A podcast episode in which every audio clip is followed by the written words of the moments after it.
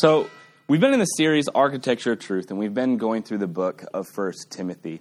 And First Timothy is a book that, like, I was really excited about teaching until I started teaching it. and then I noticed I was like, man, there's like some texts in here that are a little bit harder than I thought they were going to be to to prepare for. And um, today's sermon is on really the family of the church and how the family um, of the local church, that idea of being a family, should, should operate. And we're going to be covering um, the entirety of chapter 5. And we have a lot to go over, but the whole idea here is that we are a family in Christ. And when you're part of a local church, you're part of a family. And God actually takes that pretty seriously. Like, we're called a lot of things as, as as believers. You know, we're called disciples of Christ, followers of Christ. We're called citizens of heaven. Like we um, are even compared to parts of a building of you know the house or his body, members of his body. But I would say the most important one, and, the, and the, really the one that I think is most impactful, is that we are called children of God. Think about that, right? We're not just servants. We're not just citizens in his nation but we're children of God. That's pretty amazing. And so the local church should operate as a family. And so that means dealing with each other's mess, it means having each other's back, it means being there for one another no matter what. Because when you think about friendships, friendships can come and go. But families for life, as they say, right? But spiritual family is forever, like literally forever. right? We are the spiritual sons and daughters of God. That means we are his family and we will be with him in, etern- in heaven for eternity as a family. And so, Paul, here writing Timothy on, on how churches should operate, talks about how it's a family. Even in, in our theme verse, which is uh, uh, 1 Timothy 3.15. Do you have that, Aaron? Uh, our theme verse was If I'm delayed, you will know how people ought to conduct themselves in the, oh, sorry, in God's household, which is the church of the living God, the pillar and foundation of truth. That's where we get the idea of architecture of truth, was from that last bit here, but he's saying in the household of God. Not the club of God, not the nation of God, but the household of God, which implies that we're family. And so this entire chapter really is on family details, like how, how should things operate with the elderly, with widows, uh, uh, with leaders, all of these things. We're going to go through it. But family is really important. And you know, you don't have to be um, a Christian to uh, see the importance of family. Most people see the importance of family, and for a lot of people, their family is the most important thing to them. But others, I mean, if, if you if you were an orphan or or your families are all you know have all passed on or something like that, or if you had an abusive home. Um, not for everyone. Some people actually struggle with the idea of having a family again because their experience was bad. But for the most part, people um, see family as this very important thing. Michael J. Fox, yeah, I'm quoting him. Uh-huh. Uh, family is not an important thing, it's everything. And uh, Brad Pitt, even better, right? a family is a risky venture because the greater the love, the greater the loss. That's the trade off, but I'll take it all. See, even those who maybe aren't believers see the importance of family. This one is not really um, so inspiring, but I, I, just had to say it. It's from Jerry Seinfeld. It says, There is no such thing as fun for the whole family. I saw that and I thought that was hilarious. Um, so, as we're looking at this, we know that family is really important, but God's family is this eternal family. And it's a family that has the power of the Spirit. It's a family that has the strength of God within us, that we have clear instructions from God on how we should operate. And so we should be the least dysfunctional family on earth, the local church should be. However, if you've ever been in church for very long, because we are sinners and imperfect, the church is pretty dysfunctional, isn't it? It's because we, not, we have not yet been glorified. He has not yet returned and, and perfected us and made us new and we're not yet in heaven where all things will be perfect and no problems anymore. So the church is a family, but sometimes it's a dysfunctional family, isn't it? And that's why it's so important for us to go to Scripture on how we are to treat one another, love one another, respect one another. And then we get to this chapter here in, in 1 Timothy, and he really goes into a lot of details about these very practical things, but there's a lot of principles we can learn from them. Okay, we're going to go ahead and jump to 1 Timothy 5, verse, uh, verse 1. We're going to read the entire portion of Scripture here, and then we'll break it down afterwards. So, so bear with me. We're going to read um, quite a number of verses. Phone just something I've never seen it do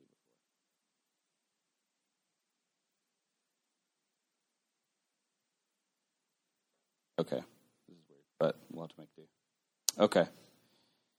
In uh, 1 Timothy 5 1, it says, Do not rebuke an older man, but encourage him as you would a father. Younger men as brothers, older women as mothers, younger women as sisters in all purity. Honor widows who are truly widows. But if a widow has children or grandchildren, let them first learn to show godliness to their own household and to make some return to their parents. For this is pleasing in the sight of God. She who is truly a widow, left all alone, has set her hope on God and continues in supplications and prayers night and day. But she who is self indulgent is dead even while she lives. Command these things as well, so that they may be without reproach. But if anyone does not provide for his relatives, and especially for members of his own household, he has denied the faith and is worse than an unbeliever. Let a widow be enrolled if she is not less than 60 years of age, having been the wife of one husband and having a reputation for good works.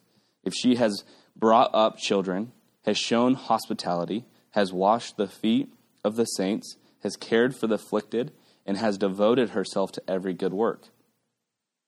But refuse to enroll younger widows, for when their passions draw them away, from Christ, they desire to marry and so incur condemnation for having abandoned their former faith. Besides that, they learn to be idlers, going about from house to house, and not only idlers, but also gossips and busybodies, saying what they should not. So I would have younger widows marry, bear children, manage their households, and give the adversary no occasion for slander. For some have already strayed after Satan. If any if any believing woman has relatives who are widows, let her take care for them. Let the church not be burdened, so that it may care for those who are truly widows. Let the elders who rule well be considered worthy of double honor, especially those who labor in preaching and teaching. For the scripture says, You shall not muzzle an ox when it treads out the grain, and the laborer deserves his wages. Do not admit charge against an elder except on the evidence of two or three witnesses. As for those who persist in sin, rebuke them in the presence of all, so that the rest may stand in fear. In the presence of God and of Christ Jesus and of the elect angels, I charge you to keep these rules without prejudging. Do nothing from partiality. Do not be hasty in the laying on of hands, nor take part in the sin of others. Keep yourself pure.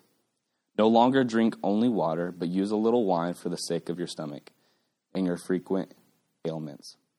The sins of some people are conspicuous, going before them to judgment, but the sins of others appear later. So also good works are conspicuous, and even those that are not cannot remain hidden. Let all who are under a yoke as bondservants regard their own masters as worthy of honor so that the name of God and the teaching may not be reviled. Those who trust have been or have believing masters must not be disrespectful on the on the ground that they are brothers. Rather they must serve all the better, since those who benefit by their good service are believers and beloved. Okay. A lot of scripture, isn't it? So we have identified seven things in this chapter in the first two verses of six. And those um, seven things, we have a slide for that. Talks about exhortation, how to and how not to do it, widows, tending to the family, elders, wino, we'll, we'll talk about that, uh, workers, or sorry, works and sin, not workers, and then masters and servants. Everybody's really excited for that one, I'm sure. Okay, so let's talk about the first one exhortation.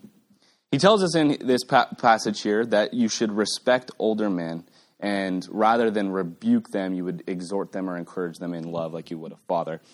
And so, what he's saying there, is, that word rebuke means to correct sharply. And so, um, an older man, there's, you know, you could debate on what older is. Here in this text, he seems to think that over 60 is older.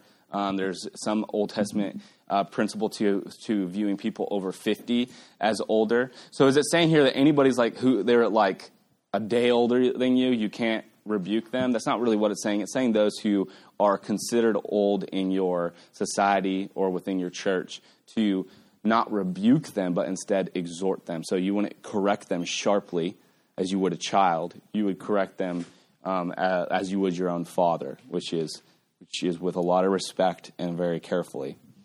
Um, the other thing too is if you, as some you know young twenty year old, go around rebuking a bunch of six year old men who've been serving God for you know forty years. Uh, good luck, right? Like, good luck. See how that'll work out for you because they're not going to respond to it. Um, so here he tells us to treat those older men as fathers, and your the younger men as your brothers. The women, the older women as your mothers, and the younger women as your sisters. That's the idea of family, to treat each other like family. And then we go on here to widows. He has a lot of interesting points here. And when it's talking about enrolling and showing them honor, it's talking about taking care of them. So they would be receiving housing and maybe some sort of salary from the church the church would be taking care of all of their physical needs. That's what he's talking about, enrolling them. So he's like, if we're going to enroll widows into the church, um, they need to be godly women and not women who are causing trouble. They're not busybodies, gossips, slanderers. They're not idle, but they're people who are serving God even in their old age. They are loving people. They're, they're helping people. They're serving the church. Those are the type of women. And not only that, they need to be over 60 um, if they're under 60, they should just try to get remarried.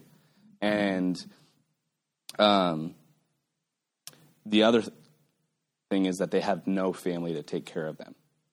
He says if they have family, if they have children, those children should try to pay back their mother by taking care of their mother. They shouldn't be burdening, burdening the church with that. But there, if there are truly widows within the church who don't have a family to take care of them, they're over 60, and they're good, godly, righteous amazing women. You should enroll them. And I actually think here he's getting at the idea that these women could just be these amazing servants and almost like leaders within the church, like doing amazing things. Like they have this time, they're, they're these godly women, um, and now they can be paid by the church to just serve the church. So it's actually a pretty cool thing. Um, but it's not saying that like every single um, person is the church's burden. Oftentimes, the first thing we should look for is where's their family? How can we, how can we um, exhort the family to be taking care of their own first. That brings us to point three, which is tending to the family. He's, he makes a pretty um, sharp statement. Aaron, can you go to number three? Uh, he makes a pretty sharp statement about this. And that that's that those who do not take care of their own family have abandoned their faith and they are worse than an unbeliever. Paul is saying that there is no room in Christianity within the church for deadbeat dads or moms who abandon their children. There is no room in Christianity for it. His statement is as bold and blunt as it could possibly be. He says they have abandoned their faith and they are worse than an unbeliever.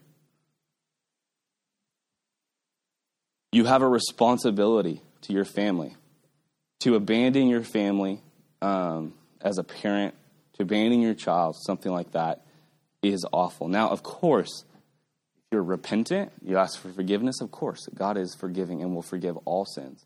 But God takes this really serious. There's not room for it in the church. And if we see it happening, the church must call it out. You need to take care of your family.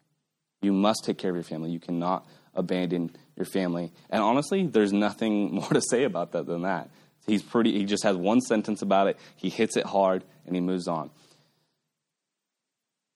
The fourth point was about elders. He says to show respect to leaders, especially to those who teach and labor for the church. Says that they're worth their wages. Um, when he says give double honor, um, he's referencing what he was talking about with widows. And apparently he's saying they should be paid twice as much as the, the widow should.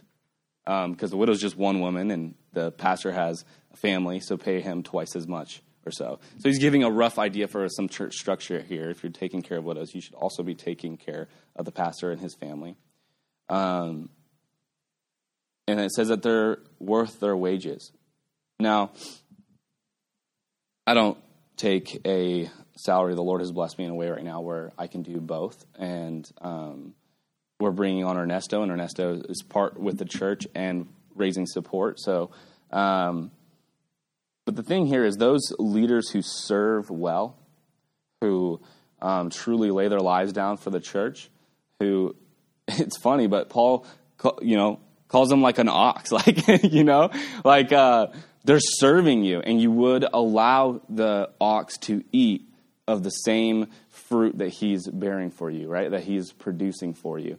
And that was actually a reference to the Old Testament, where it was against the law to muzzle your ox while he was he was um, treading the grain, and that was because um, it's respectful to the animal to allow it to eat and not just to overwork it. And that's just a, like a natural good principle, but also for those um, who are in service to the church that they're they're worth their wages. Now, of course, that has been abused in many churches where pastors take these enormous salaries um, that are just craziness, but um, for the most part, I, I would say that you, what you find is that most pastors aren't doing that. Most pastors are taking a reasonable wage, and you you go, okay, what's a reasonable wage? Like, because like when I was like uh, young and single and stuff like that, like I would hear a pastor's salary be like, that's so much money. And then like I got a real job and like a wife and kids, and I'm like, that's not that much money at all. like, you know, because uh, like when your your perception changes once you actually have more bills and a family to take care of and all that. Uh, I heard a pastor, he said for their organization, so all the churches in their organization, what he recommends is uh, they take the average salary of, of their neighborhood or their church. So you, you look at your the area you're living in or the neighbor or the church itself if you have enough people to kind of get an idea for what people are making. Um, and you take a salary that's kind of the average. Um, when that, that's pretty true. Like if you're going to plant a church um, downtown Austin – versus planting a church in like Taylor, your salaries probably needs to be different. And that's not because you're worth more, it's just because the living cost is so much different. If you're planting a church downtown LA versus planting it in the desert of Arizona, your salary probably needs to be different. And that's just simply because of the cost of living. So it's, it's to be reasonable. There's no set numbers here. I think it's up to the, the discretion of, of the church and the leaders within the church. And to be honest, and one of the qualifications for le- leaders is to not be lovers of money, um, so they're not in it for the money. They're not in it to get rich, but they they do need to be survived. One of the things you don't want for uh, pastors within a church is them to feel so broke that they're worried about money, and so their their prayers are about their own needs rather than for the congregation. I believe I believe firmly that you know. As our church grows, we'll have more and more staff, and we want to make sure that our staff are paid enough where they're not worrying. Okay, um, that's not to overpay or, or to just blow money in a bad way, but if our church leaders are worrying about money, they're not going to be a whole lot of use to you because their, uh, um, their natural response is going to be to worry and to pray for those things instead of praying for you and trying to lead you well. Okay, so let's move on here. Number five, wino. This is every wino's favorite verse. See, wine is so good for your stomach and it heals you of other ailments. This is amazing. Let's all drink wine all the time. um, of course, alcohol is not bad.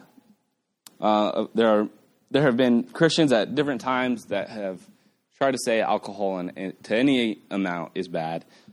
That's just not what we see in Scripture. However, drunkenness is clearly forbidden in Scripture.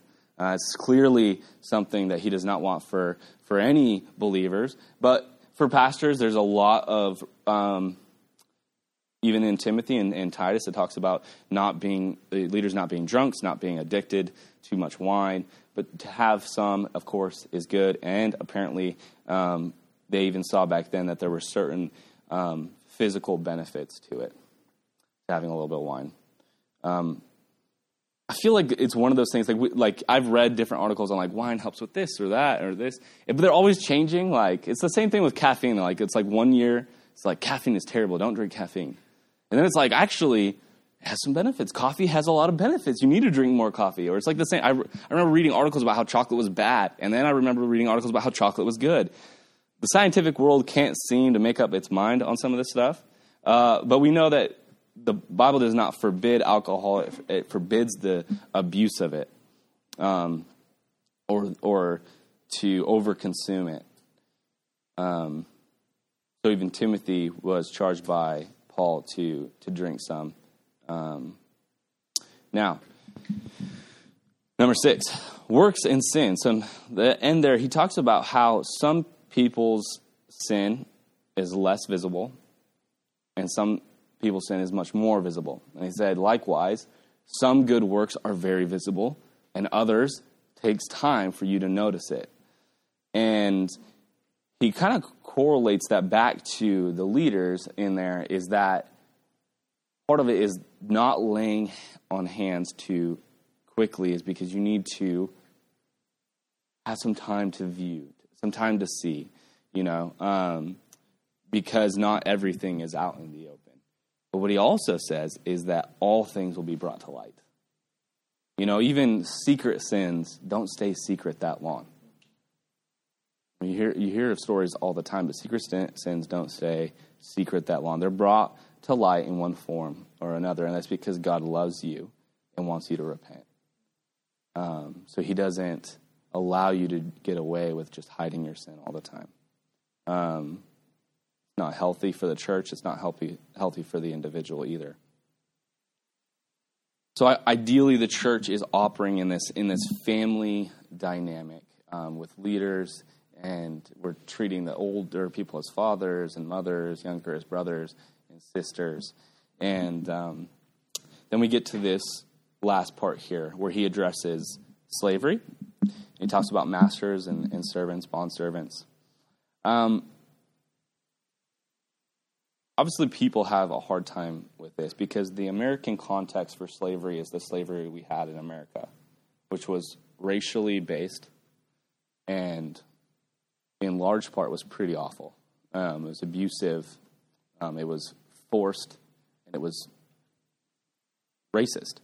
Um, if that's the only context you have for slavery, reading verses like this would be hard to swallow. Talking about how servants should still respect their masters, slaves should still respect their masters, masters should treat their slaves well. But if you understand the context, then um, slavery was viewed much um, different. They were not slaves because of race most of the time. Um, you were a slave for economic reasons. Um, many people would become slaves because of their extreme debt, and they would oftentimes willingly sell themselves into slavery for an agreed upon period of time to pay off their debt. Now, there were occasions, of course, anytime you have a master and slave relationship, there going to be there's going to be abuse, there's going to be problems. But in their society, it wasn't racially based; it was mostly economically based. Um, now, I would say, if you have debt, try not to pay it, and see if you're a slave or not. You, you will, people will come after you. The Bible com- compares any debt to some form of, of slavery in a certain sense. And, and uh, if you don't pay it, somebody is going to make you pay it. One way or another, you will pay it. And if you continue and you run, you will end up in prison. like there are there are people who end up in prison because they have these huge amount of debts that they refuse to pay, and you can get in a lot of trouble for it. Oftentimes, you people get sued. Other things happen, but um, the other thing was there wasn't much of a middle class back then, and so you had the rich and you had the poor. And first, the poor they would actually find it better to be a slave in a rich person's house than to live like in the ghetto with their family. And so a lot of these people would actually willingly go into slavery because they saw no way for them to um, improve their own life on their own. And so they would willingly go into slavery, and that was called a bond servant, someone who would willingly give up their life into slavery. And, and sometimes, you know, someone might have agreed to be a slave, uh, a bond or servant or something for 10 years, and then at the end of it, they realized their life with the master was so much better, they would just completely give themselves over for the rest of their lives um, willingly because the life they were living there was better. It was economically better for them. They had more as a slave than they ever did with not as a slave. Um, so when you talk about slavery, it's a touchy sub- subject, and obviously there are a lot of problems with that concept. I mean, what we've seen, we saw in American history, and we see in other places in the world throughout history, were awful. It was oftentimes racially based.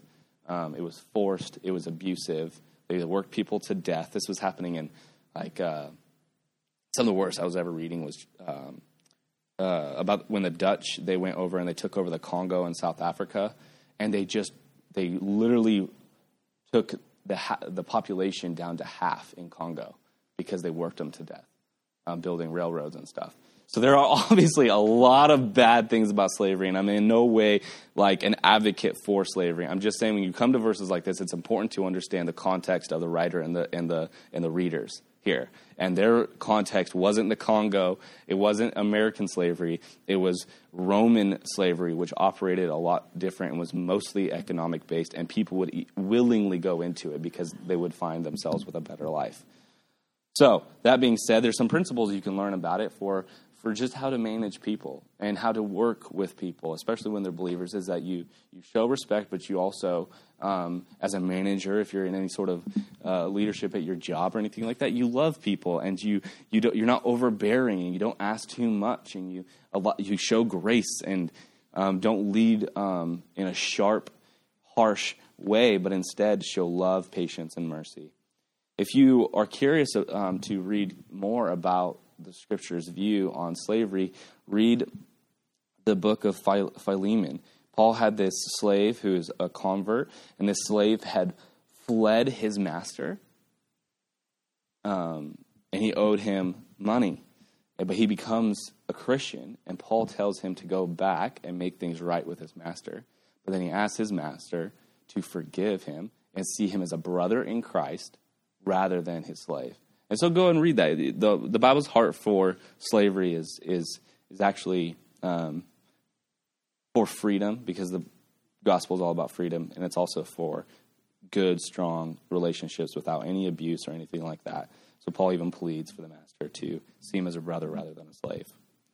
Um, you see Paul's hearts there. So we have all these details. I think we ran through those seven pretty well. Um, and it's all about the family dynamic of church in here we're seeing principles on, on how to take care of each other how to respect one another how to um, exhort one another encourage one another. Um, we even see that within the church family specifically families still have responsibilities to each other um, blood you know blood relatives of course. Um, but it's a beautiful and amazing thing that god has called us his family. Like you, you really can't underestimate that. In First uh, John, or sorry, John 1.12, it says, But to all who did receive him, who believed in his name, he gave the right to become children of God. He gave the right to become children of God. Jesus even said that real family is the spiritual family. In Mark 3:31, it says, "And his mother and his brothers came, and standing outside, they sent to him and called him and a crowd was sitting around him. And they said to him, Your mother and your brothers are outside seeking you. And he answered them, Who are my, my mother and my brothers? And looking out uh, sorry, looking about at those who sat around him, he said, Here are my mother and my brothers. For whoever does the will of God, he is my brother and sister and mother. Christ talked about how it's the spiritual family for him, even. He, Jesus had uh, relatives, he had brothers and sisters, he had a mother and a father um, in the physical sense, and he said it is those who follow God, it is the spiritual house that is the real family. It's the real family. We are the children of God. It's a beautiful, beautiful thing. In 1 John 3 1, it says, See what kind of love the Father has given to us, that we should be called children of God. And so we are. The reason why the world does not know us is that it does not know Him. Beloved, we are God's children now, and we and what we will be has not yet appeared. But we know that when he appears, we shall be like him, because we shall see him as he is.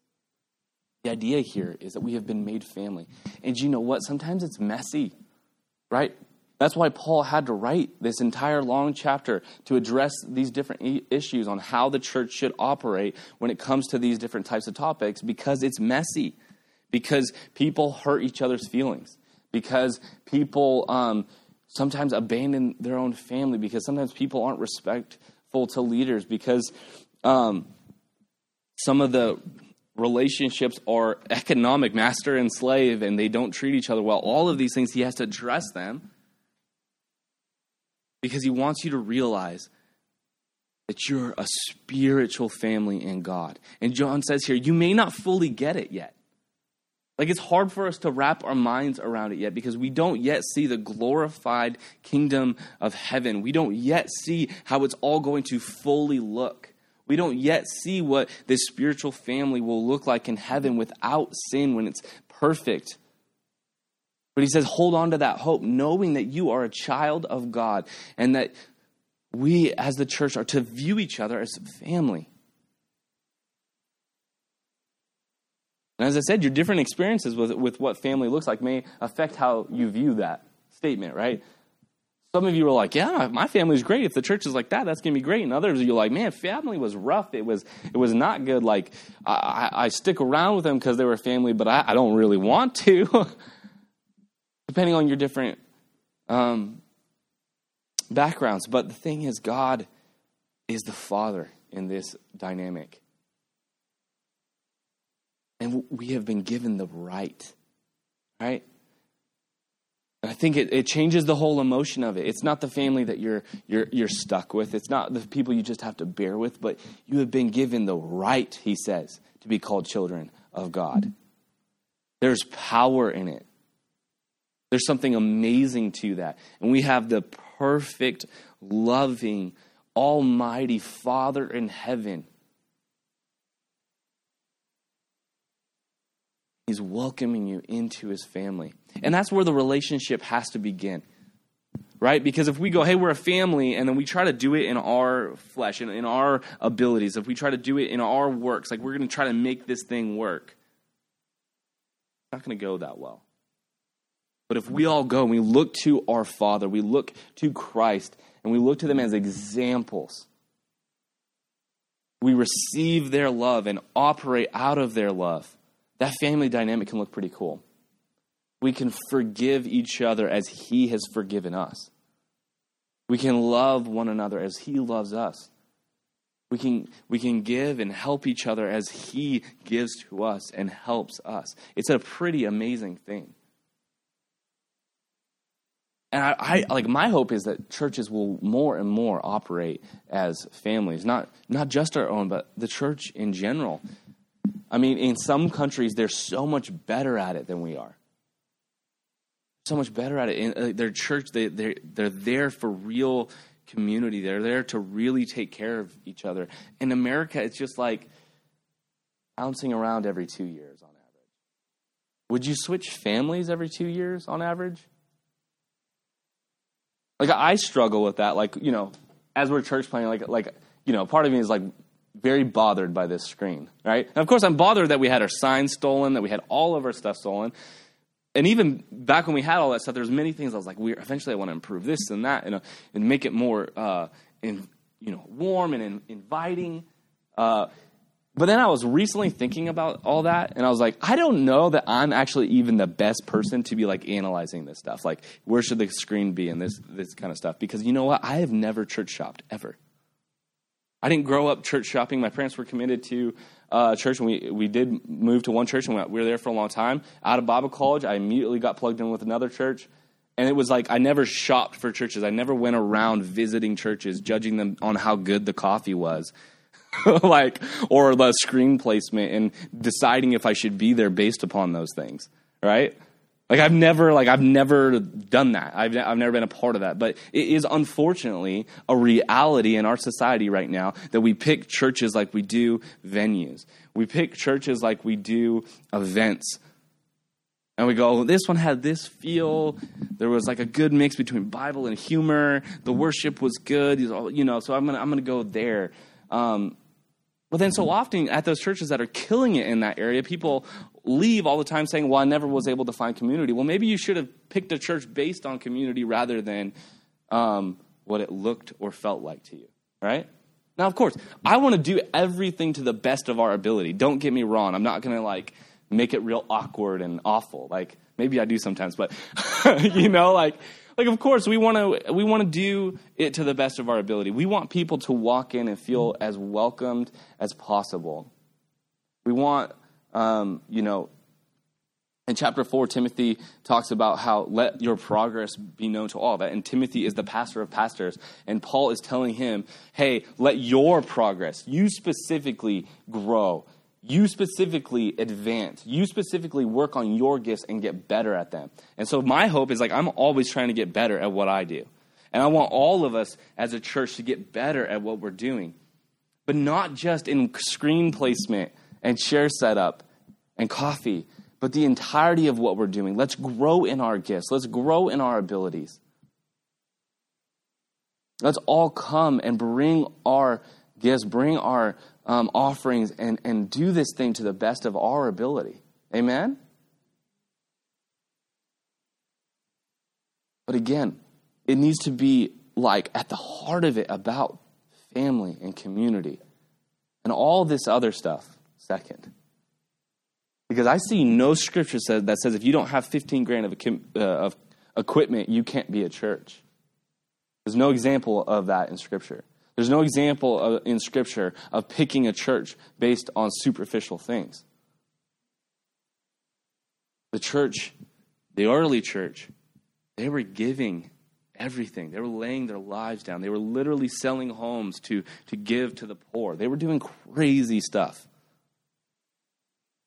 So we should grow. Our community groups, my hope is that those become like awesome families. And I think we see it more and more. Sometimes we just kind of come together, go, "Oh, I like this verse. Oh, I like that verse too." But it, what it's like, hey, like, what are you? What's really going on in your life? You're doing good. Okay, how can I help you see how you could be using that to to share with others, to teach others, right? Because it's like sometimes it's like Sometimes maybe you're like, I really don't have anything to like confess like right now, or hey, I really don't have any problems I need prayer for right now. So like, okay, what are you excited about? How can we pour into you? How can we get you more excited? But also, like, you know, we've seen times where people apologize for having like a real prayer request. You should never have to apologize for uh, for having like a real like prayer request, something personal, right? Like it's like, oh, I need prayer for this job. Oh, I need my, you know, my uncle this or that. Uh, I heard a pastor once. He's like, prayer requests need to be more than Aunt Susan's bunion, right?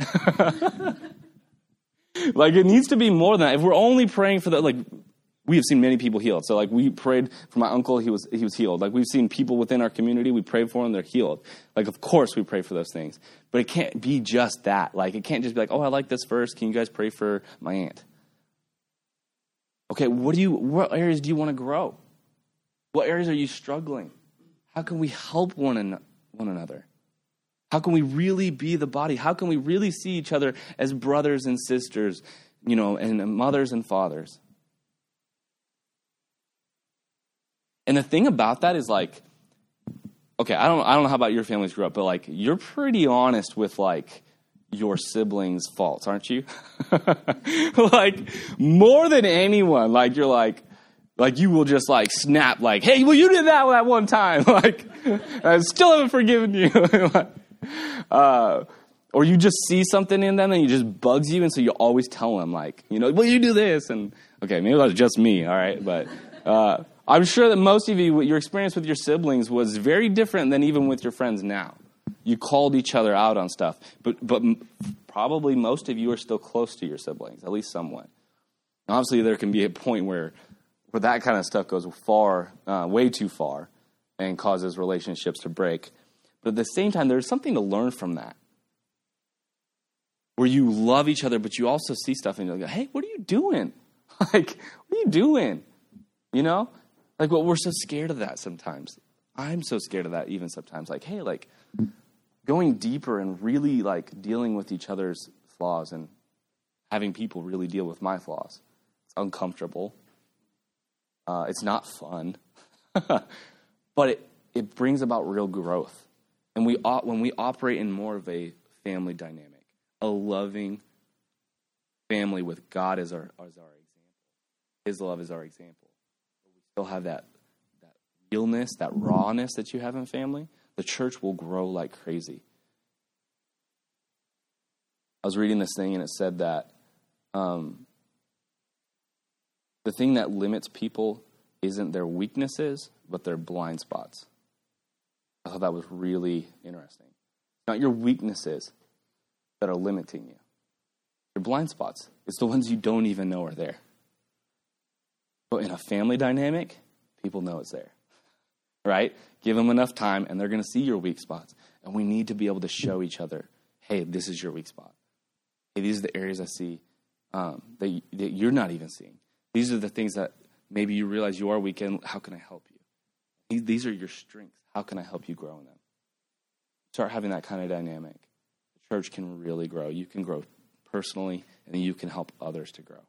And so, I want our church to operate as a family. Right? It's one of, we have the Austin Chapel Code. It says, you know, welcome to the family. We're more than just community. We're family. So I hope that that is more and more true of our church all the time. You know, this is all made possible because of the blood of Christ. Sin separated us 100% from God. And no matter how much you worked or, or tried, you would not be able to reconcile with God on your own. Because one sin God made a way, and that was through his son, Jesus Christ. And he made a way for us to become children of God. What we were created to be all along, to be restored as children of God, to be welcomed into the family, and that was through the blood of Christ. So it's by Jesus' blood and his sacrifice on the cross that we can even have real family, that we can have spiritual family. So today we're going to celebrate, to remember the Lord's Supper. In Matthew 26, 26, it says, Now as they were eating, Jesus took bread, and after blessing it, broke it, and gave it to the disciples, and said, Take, eat, this is my body. And he took the cup, and when he had given thanks, he gave it to them, saying, Drink of it, all of you. For this is my blood of the covenant, which is poured out for many for the forgiveness of sins. So during worship, as we as we begin, um, at your own time, you can come here to this table, take of the bread, take of the cup, take it to your seat. And in remembrance for, of what Christ did for you, uh, um, pray. But also, the Bible talks about if you have a problem with your brother, first go and restore with him. Right? If you have and reconcile with him. If you have something going on, if you have some unforgiveness in your heart, take this as an opportunity to be real about it with God. Take this as an opportunity to maybe restore a relationship. Maybe don't partake unless you're like, God, I, am going to, after this service, go and reconcile with that person. I believe the Lord would have us respectfully partake of communion and not to remember this, this unity and this, this restoration that he offers through his sacrifice without being willing to show unity and reconciliation and restoration to others. So I would, I would encourage you guys to pray about that. Let's pray. Jesus, we, we love you so much. Thank you so much for your sacrifice on the cross, God. Thank you for all that you have done for each one of us, God. Lord, I pray that we would live in it, live in the unity of this family that you have for us. And in that, love one another, forgive one another, take care of one another, help one another grow. God, we thank you. Lord, we would be lost without you. Lord, we would be condemned without you. You have made a way, and it's so beautiful. God, we thank you so much for all that you have done. In Jesus' name we pray. Amen.